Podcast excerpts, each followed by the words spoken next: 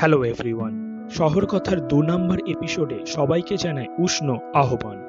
আজ আমরা কথা বলব কলকাতা শহরের দুটি গুরুত্বপূর্ণ ঐতিহাসিক স্থানকে নিয়ে। প্রথমটি হলো মার্বেল প্যালেস ও দ্বিতীয়টি শোভাবাজার রাজবাড়ি।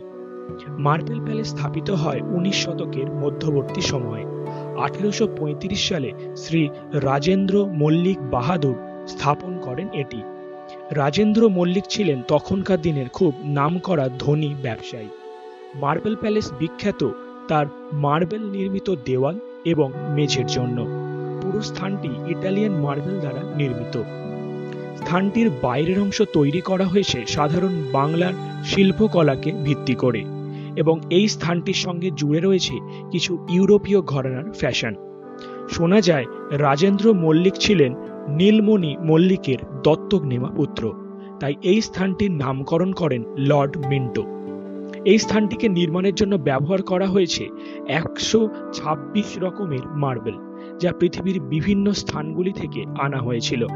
বর্তমানে এই স্থানটিকে একটি ট্যুরিস্ট স্পট হিসেবে ব্যবহার করা হয়।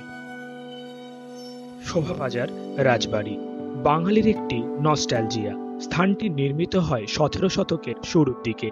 নির্মিতকারীর নাম শ্রী রাজা নবকৃষ্ণ দেব। তিনি ছিলেন বাংলার ব্রহ্ম সমাজ আন্দোলনের কাণ্ডারি এবং সতেরোশো সাতান্ন সালের পরে মানে পলাশির যুদ্ধের পরবর্তী সময়, এই স্থানে দুর্গাপূজা আরম্ভ হয়। তখনকার দিনে এই রাজবাড়িতে বসত বিখ্যাত ব্যক্তিদের আসর। উল্লেখযোগ্যরা হলেন Lord Clive Warren Hastings, Sister Nivedita Raja Rammohan Roy, Rabindranath Tagore এবং দেবেন্দ্রনাথ টেগর। স্বামী বিবেকানন্দের শিকাগো সফর শেষ হলে তাকেও আমন্ত্রিত করা হয় এই স্থানে এবং তার জন্য অনুষ্ঠানের দায়িত্ব নেন স্বয়ং রাজা বিনয় দেব বাহাদুর। রাজবাড়ির মধ্যে রয়েছে একটি খোলা বারান্দা, যার নাম নাট মণ্ডপ।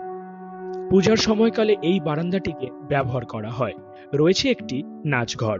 এই ঘরে অনুষ্ঠান করেছেন মিস রঙ্ঘম মালকা জান নূর বক্স এবং গহরজান সহ প্রমুখ ব্যক্তিরা। আর রয়েছে নবরত্ন মন্দির, যেখানে পূজিত হন রাধাকৃষ্ণ, যেটির বয়স প্রায় আড়াইশো বছরের বেশি। রাজবাড়ির পূজা প্রায় অনেক শতকের প্রাচীন। প্রাচীনকালে মা দুর্গাকে সাজানো হতো সোনার গহনা দ্বারা, কিন্তু বর্তমানে আর্থিক সংকটের কারণে তা আর হয় না। এই পূজার জন্য বেনারস থেকে শিল্পীদের ভাড়া করে আনা হতো। রাজা নবকৃষ্ণদেব এই রাজবাড়ির বিপরীতে আরেকটি ছোট রাজবাড়ি গড়ে তোলেন এবং সেই স্থানে পূজা আরম্ভ হয় স্থানীয় জমিদারদের সাহায্যে। বর্তমানে এই স্থানটিকেও টুরিস্ট স্পট হিসেবে ব্যবহার করা হয়।